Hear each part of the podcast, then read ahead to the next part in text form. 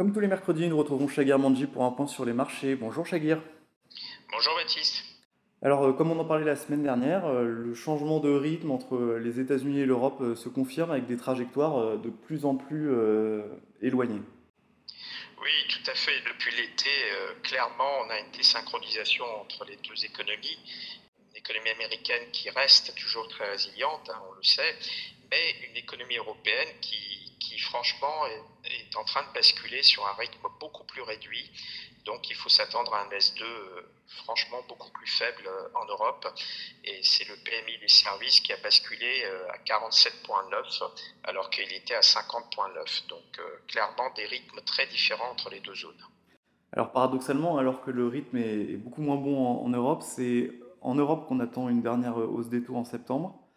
Non, c'est pas paradoxal parce que malheureusement, au niveau de l'inflation, les chiffres qu'on a eus, les dernières publications ne sont pas très très bonnes. Mhm. Elles sont plutôt mitigées, alors qu'aux États-Unis, les chiffres d'inflation sont plutôt meilleurs. Donc euh, ça, c'est un premier élément.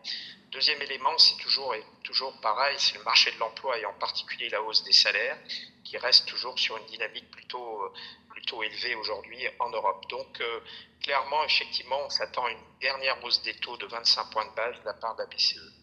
Alors à plus long terme, quelles conséquences ça pourrait avoir sur une éventuelle baisse des taux de la BCE alors la conséquence, c'est que je pense que en 2024, il n'est pas impossible que la BCE soit amenée à baisser les taux plus rapidement, euh, avec un rythme beaucoup plus rapide que celui de la Fed. Euh, la raison, c'est encore une fois cette activité économique qui semble être beaucoup plus faible, et donc on pourrait avoir un léger renforcement du dollar par rapport à l'euro euh, sur les prochains mois, sachant que évidemment la Fed pourra également, pourrait également baisser les taux, mais dans un, pour un, avec un rythme beaucoup plus réduit que celui de la BCE sur le premier semestre 2024. Alors on va avec euh, le pétrole, euh, avec l'Arabie saoudite qui a prolongé la limitation de sa, production. quelles conséquences est-ce que ça peut avoir? Alors évidemment, ce n'est pas très bon pour l'inflation, c'est ce qu'il faut retenir. Donc ça n'aide pas les banques centrales dans la lutte contre l'inflation. Euh, cependant, euh, je ne pense pas que le pétrole puisse aller beaucoup plus haut non plus.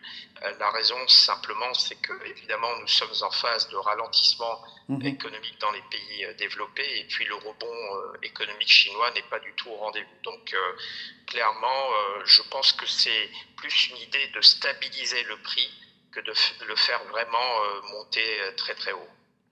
Bien, merci beaucoup Chaguer pour tous ces éclaircissements. Merci Baptiste.